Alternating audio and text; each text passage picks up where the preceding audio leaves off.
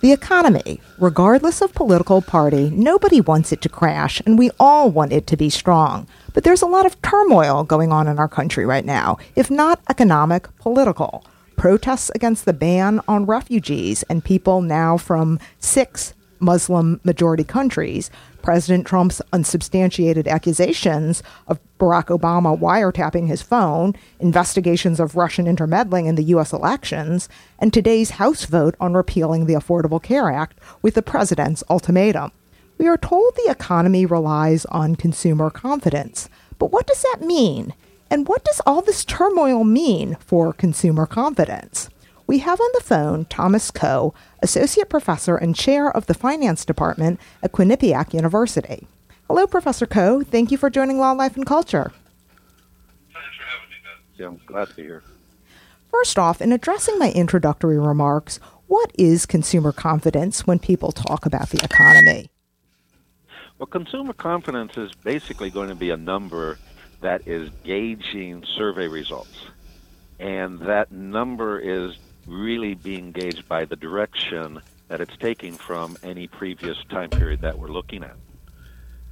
So you hear and read that consumer confidence is what boosts the market, meaning bumps up the value of stocks and generates conditions where people spend money, buy houses, cars, and other consumer goods. So that makes for a strong economy. Is that an accurate description?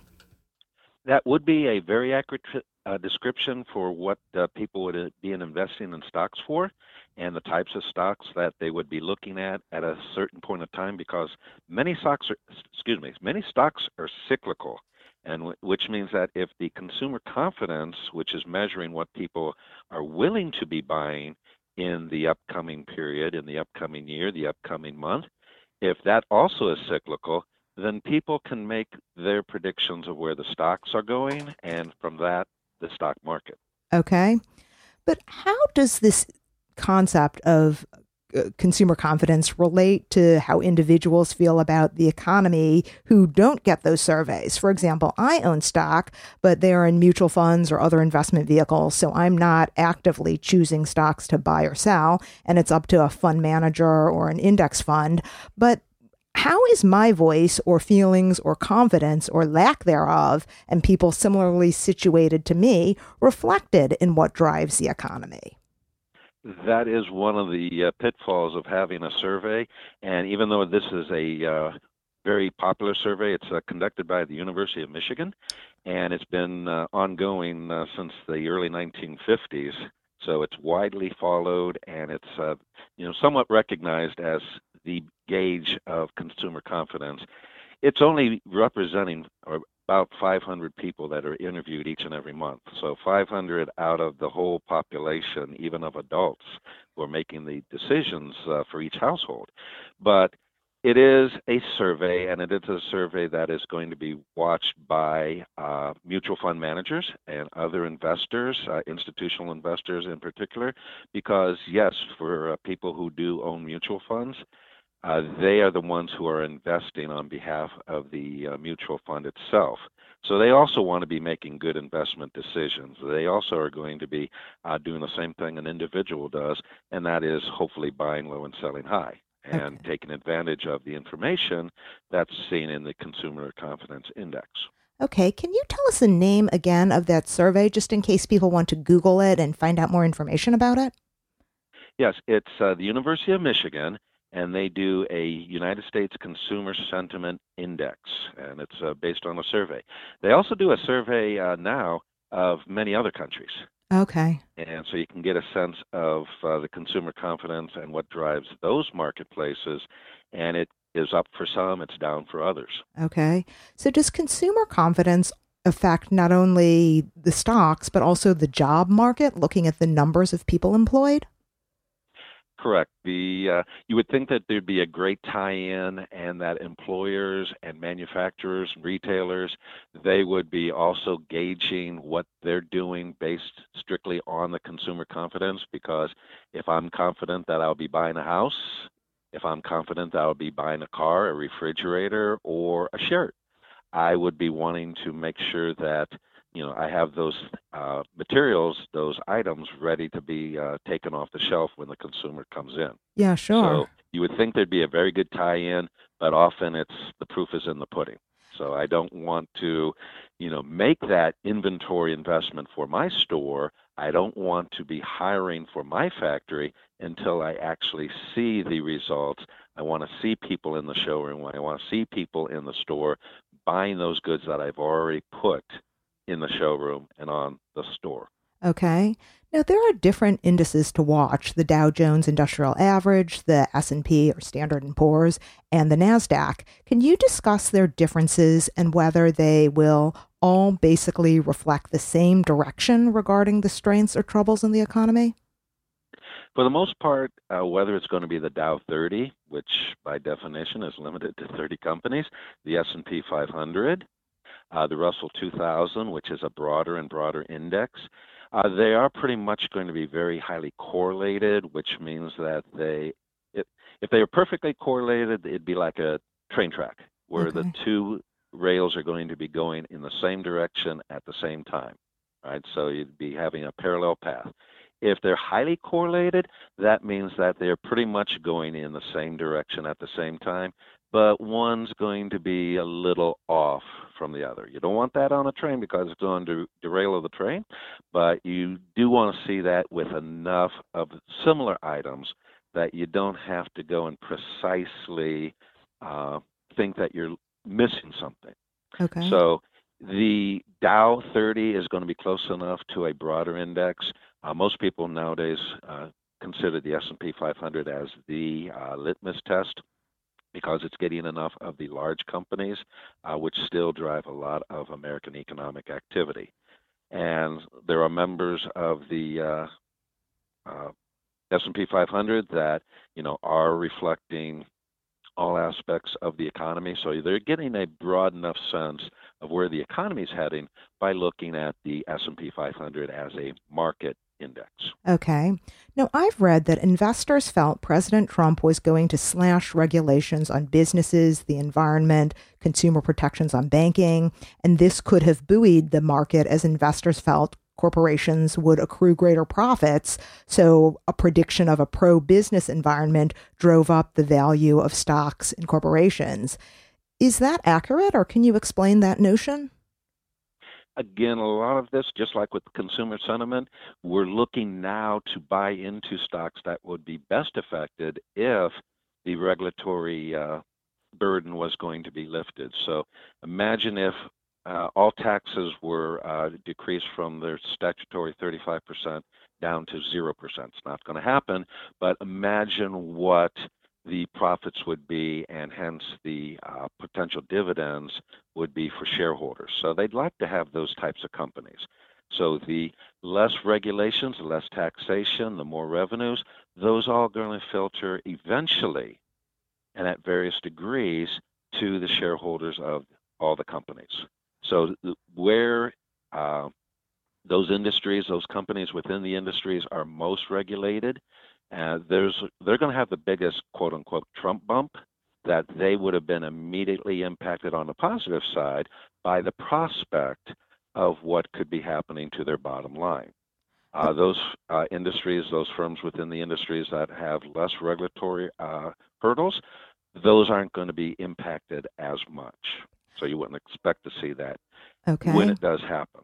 Okay. So a lot of uh, buying is done on the rumor or on the expectation or on the confidence of that there's going to be positive results, that there's going to be positive legislation towards easing the regulatory burden. Now, I've also read that the Obama administration left an incredibly strong economy, especially compared to what he inherited when he took office in January 2009. There were 75 months of consecutive job growth with unemployment hovering below 5%. And with the stock market, Matthew Heimer in January 2017 in Fortune magazine reported that U.S. stock rose an average of 12% a year during Obama's two terms, according to the S&P Global, and that Obama ranks third among 12 men who served president since World War II based on the S&P 500. Can you comment on whether some of the current state of the market results from President Obama's legacy? I definitely believe that they do because, again, just as consumer confidence doesn't give an endpoint, right? Its movement, its changes do kind of give an indication of where we were versus where we think we're going to be. So, a good indication of that uh, looking backwards, and you mentioned the uh, uh, start of his administration, mm-hmm. the consumer confidence index back in 2008 was hovering about 55. Um, and right now, for March of 2017, the number is 97.6. So has That's consumer confidence doubled overall over that time period? Probably not, but again, it's the measurement that we would be looking at. But it is much stronger now, and that's going to continue on. It's not going to fall back down to the levels that we saw back in 2008. So, what brought Prof- uh, President Obama into office has probably uh, been sustained, and a lot of that is going to be sustained into a real Trump administration. It's only been uh, two months plus since he was inaugurated. Uh, it's only been since November that he was elected. So, to what extent anything that President Trump uh, has done so far is impacting the market remains to be seen in actual terms. Uh, most of it is still based on um, the confidence and what it could represent at some future date. Okay. Now, with strong perfection, um, with strong protectionism policies that President Trump promotes, emphasizing buying American and America first, how does that generally affect the market, both in terms of stock uh, values and the job market? It's going to affect the market in the extent that it's going to affect the various firms, uh, which are again on different sides of the protectionism uh, uh, argument. Uh, there's going to be the firms that are retailing uh, by nature, and they're not going to be really uh, in favor of much protectionism because much of the things that we sell in our stores nowadays are going to be imported. Sure. So if we either restrict the number of imports or if we are going to tax those imports, it's going to have an impact on the customers and the end user, the consumers in America. Okay. The manufacturers who export, they're going to be to the extent that uh, there's not going to be any uh, reprisals uh, on other countries, they're going to be in favor of that uh, protectionism. Okay. Right? Because they can, they're not going to be affected directly, and they're going to be uh, more at an advantage uh, overseas when they're trying to sell their goods. Okay. So going back a few weeks, news reports such as CNN Money on March 1st reported the Dow Jones soared over 300 points, closing above 21,000 following Trump's first speech to Congress. Can you explain the Dow Jones Index, what hitting 20,000 means, and how this was related to Trump's speech to Congress? Well, I remember uh, doing a uh, another interview about that exact topic, and you know, the 20,000 pretty much represents, you know, a target on the wall, and it's always one of those things that no, we will never see it uh, when we were looking, especially back in 2008, uh, when we were about a uh, Dow of about 6,500. And so 20,000 seemed to be like a, an impossible goal at the time. But again, with the uh, changes that have been made in the economy, with the uh, rebound in the economy overall, uh, both domestically as well as internationally, we're seeing that, you know, again, the companies that are part of that are uh, being spurred on with their valuations, and they being part of the Dow, the valuations have gone up tremendously. Um, so was is this uniform? No. Was right? this it's related? Like anything else, the unemployment rate is not uniform across the country. Consumer confidence is not going to be uniform from house to house. Mm-hmm. Uh, so the companies that are best affected by the rebound in the economy that also is not going to be uniform. Okay. But again, it's the general sentiment of where the market has headed and the fact that there's been no uh, contradiction in the president's uh, speech. Okay. That would make people think that there's going to be any reversal of policy, a reversal of course that's okay. going to change what the outlook is and what the plan is. That would spur the Dow itself from a 20,000 level to a 21,000 level. Okay, so those uh, the 21,000 level figure was not necessarily directly correlated to Trump's speech to Congress. No, not itself, because okay. that was usually people are going to buy in before an, a speech, before an event. Uh, the speech itself is going to confirm it, or it's going to somewhat contradict that uh, sentiment that was leading up to it. So th- the momentum was already there. The momentum to go from 20,000 to 21,000 was already there. Okay. Something I also didn't quite understand was in USA Today on January 21st, more it was reported that more than 2 million people around the world protested against Donald Trump's policies and positions. And these protests were certainly not an endorsement of Trump's policies. And how was this political disapproval not reflected in economic disapproval of the market in some way well, in one regard, you can say because most of those were on a Saturday, if I recall. Yeah. Uh, the markets weren't open on Saturday, so no one would be able to directly tie what they saw with how that's going to impact their consumer confidence until the following Monday. The fact that the protests were known, people probably factored those in, and it, for the most part, was a non issue overall.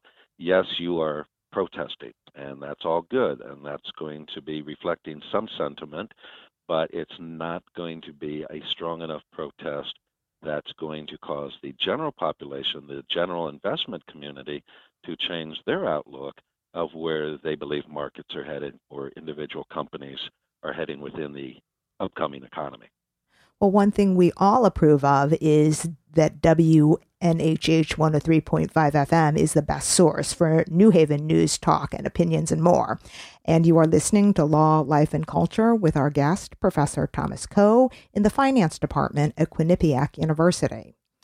So, Professor Coe, Gary Cohen, who is the head of Trump's National Economic Council, said some things that I think uh, mirror what you were saying in our conversation earlier, and that there was no reason to credit Trump for the strong report that in February, the jobs report released by the Bureau of Labor Statistics noted 235,000 jobs were added, higher than the 200,000 expected by economists. Yet somehow, you know, Trump on his tweets and people who support him are still attributing this to President Trump but during a CNBC interview, Cohn said that the report was, quote, right exactly where it needed to be. And he even said Trump's team was not the reason. He noted that the jobs that were promised by CEOs who have met with Trump have not yet been created. Can you talk a little bit more about that in terms of the jobs and the plans that uh, Trump has to build America and not send jobs abroad? Well, I definitely would agree with uh, Mr. Cohn because uh, the creation of jobs is coming from a lot of different factors. Bottom line, it's going to be come from the decision of hiring managers, and those are going to be based on the budgets that the companies have, and those are going to be projections based on where, again, they believe their company is going to be best positioned in the upcoming economy. So many of those decisions, many of those actions had already taken place. And the fact that you have those jobs coming in January or February or March, or even coming up in April, you're seeing those as a result of past decisions. And we are bringing people online at those points in time. So the decisions come from not just one person and not from the uh, arguments, as valid as they may be from one person, the president.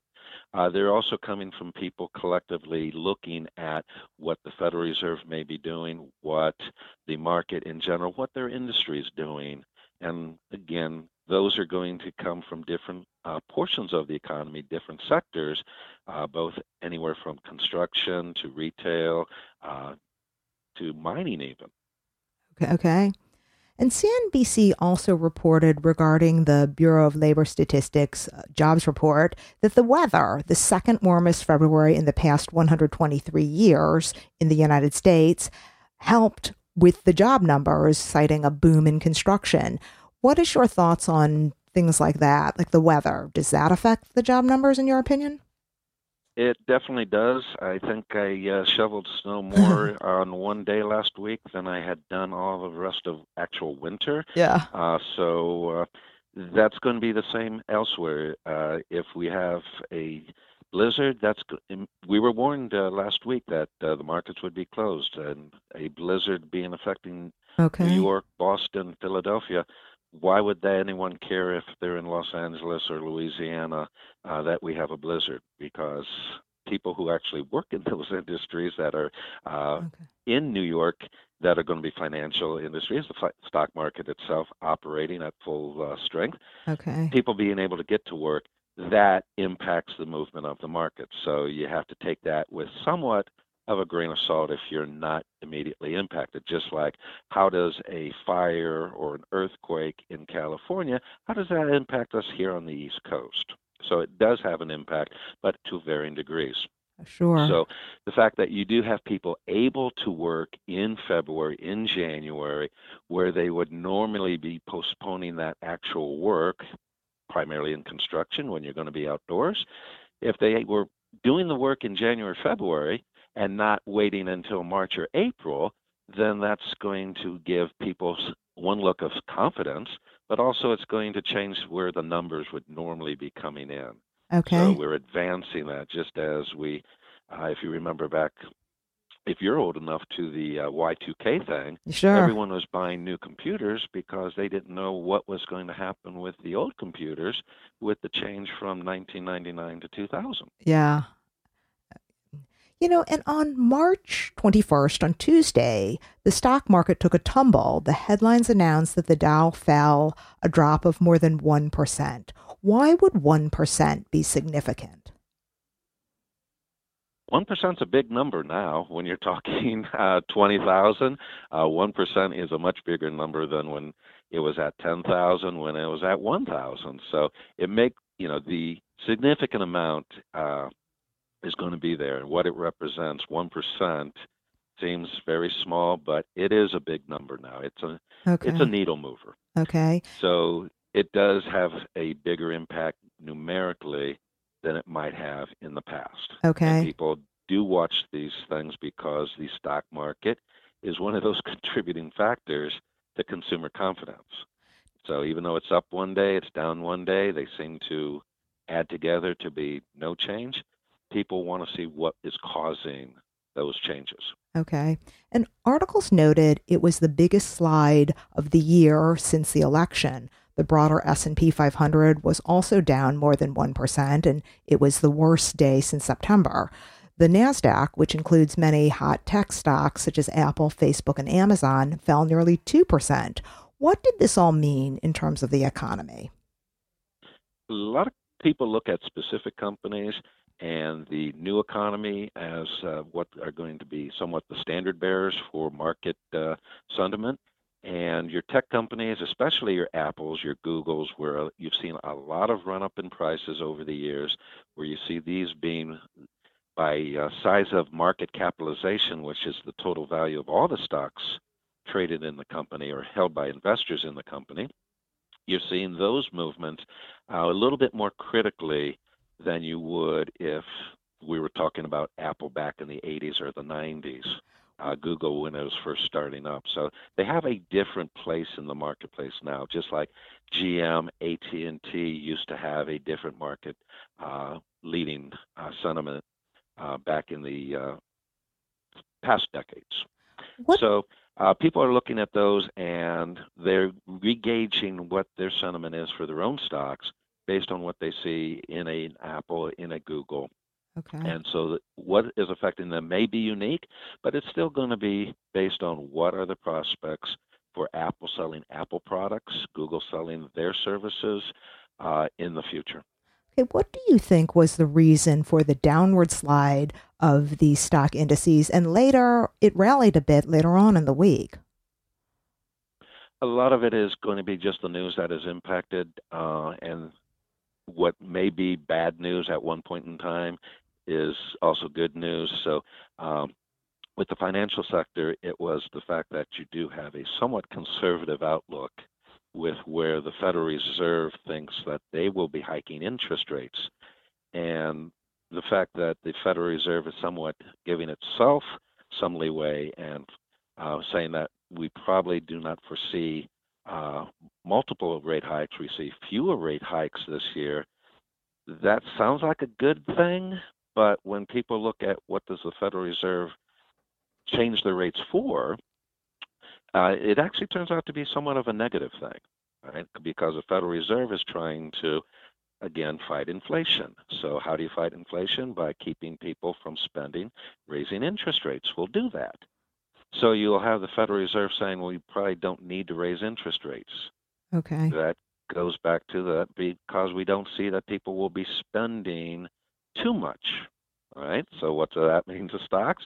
That means that we're probably not going to see the revenues or possibly the profits if that's the case. And there you're going to see the stock prices somewhat being suffering from those kind of uh, news. Okay. Now with Janet Yellen, do you think she's good for the economy? Do you support her?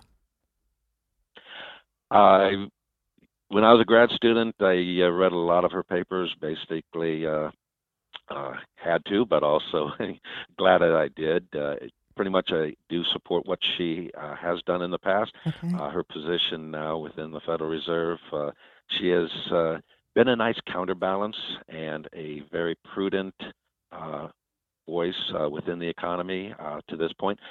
So far, we haven't had uh, too much uh, pessimism uh, brought about by the timing of any upcoming rate hikes. The fact that everyone agrees that there will be a need for a rate hike, the managing of those has probably been the best course of action that Janet Yellen has done to date. With today's House vote on the repeal of Obamacare, several reports have noted that the stock markets will be tied into the outcome. And if it fails to go through, this could make the stock market jittery. Do you agree with that? On the specific legislation, I would say no, but the fact that the legislation is probably the first test of the confidence and the direction of the Trump uh, presidency, I would say yes, because you're only going to be as good of a president as the programs, as the legislation, as the policies that you're able to get enacted into law. And so all of the rhetoric, all of the wording that we've seen so far, both through the campaign and uh, after the election, it's only going to go as good as far as the Republican Congress is willing to fight for the policies of the president.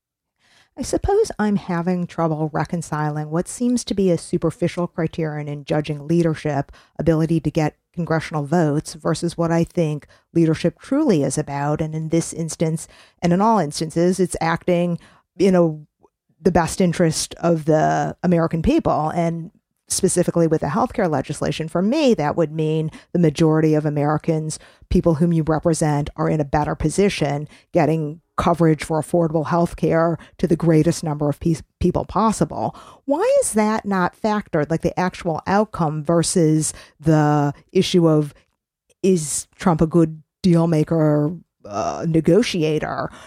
why is not the actual results of the healthcare legislation factored into what drives up or down confidence in the market? A lot of that, I believe, remains to be seen uh, with how the negotiations, how that leadership is actually achieved. Uh, again, r- right now we have a Republican president and a Republican uh, Congress if you want to go back to uh, Ronald Reagan's administration, he had the Republican presidency, of course, but a Democratic Congress. And many of the policies that Ronald Reagan was trying to achieve, yes, he did have setbacks, but for the most part, were seen as a greater good and for the greater direction of America. Time will tell if that's going to be the case, and that's going to be the true gauge of the leadership whether or not that the Trump administration believes that its policies are for the greater good, and that is actually recognized by both the Republican as well as the Democratic members of Congress. Okay. Now, how could some of the other controversies, and if one reads national newspapers, this administration has a plethora of some very divisive news, whether it's an all time low in its relationship with the press, controversial travel bans, conflicts of interest with his financial holdings, cuts in the budget to research, sciences, the arts, and the wall on the Mexico border. How could this not be affecting the stock market and jobs? It may be actually. It may be that we at this point in time would have a much stronger uh, consumer confidence level uh, than we actually are seeing. Okay. And again, that kind of goes back to the weakness of any survey, uh, the weakness of any poll that you uh, may conduct. You're not able to contact and take into consideration everybody's views, but you have a sample, and you have to hope that that sample is going to be representative. Uh, and we may not see that yet, or we may be seeing that based on people are factoring in what the prospects are of these very divisive uh, actions and these divisive um, words that we're seeing, both sides of Congress as well as uh, throughout the nation, uh, what they may have. So, are we as truly confident as we appear to be, or could we be more confident if we were more uniform across the country with where we wish to be? Yeah. And I'd like to continue to our conversation with tying politics into the economy a bit. And people have argued if you are not supporting the president, you are not supporting America. And I suppose, other than just steadfast ideology, perhaps the economy is what such people are referring to. But is the response that is there a response that it is not being un-American and resulting in the con- and resulting wishing for the country to fail, if you oppose the president's actions that you do not think are in the best interest in the country of the country, but you still want to support what will be good for the economy, how do you reconcile those two to the listening audience? Well, the fact that we do have Democrats and Republicans, the fact that we do have blacks and whites, the fact that we do have uh, people of different backgrounds, different races, different creeds. We have all these people that can get together and actually discuss things. We should never, a democracy should never be based on one voice and one sentiment. We should always be willing to listen to opposing views, to check ourselves to make sure that we are right. Even in the classroom, I see it. I could be working on an equation on the board and I could be working out the problem on the board. But if I write down the wrong number because I happen to hit the wrong button on a calculator, if nobody calls me on that from the classroom, if nobody's willing to raise their voice and say, oh, you are not correct, right? Not blatantly say I'm wrong, but you're not correct with that. Do you want to double check that? Then people are going to get the wrong message. People are not going to get the proper information for them to critically evaluate if any policy is the best policy for themselves as well as the country. Well, thank you very much, Thomas Coe, Associate Professor and Chair in the Finance Department at Quinnipiac University. We appreciate having the chance to speak with you. It was my pleasure, Betsy. And to our listeners, thank you for joining us. I'm Betsy Kim on Law, Life, and Culture.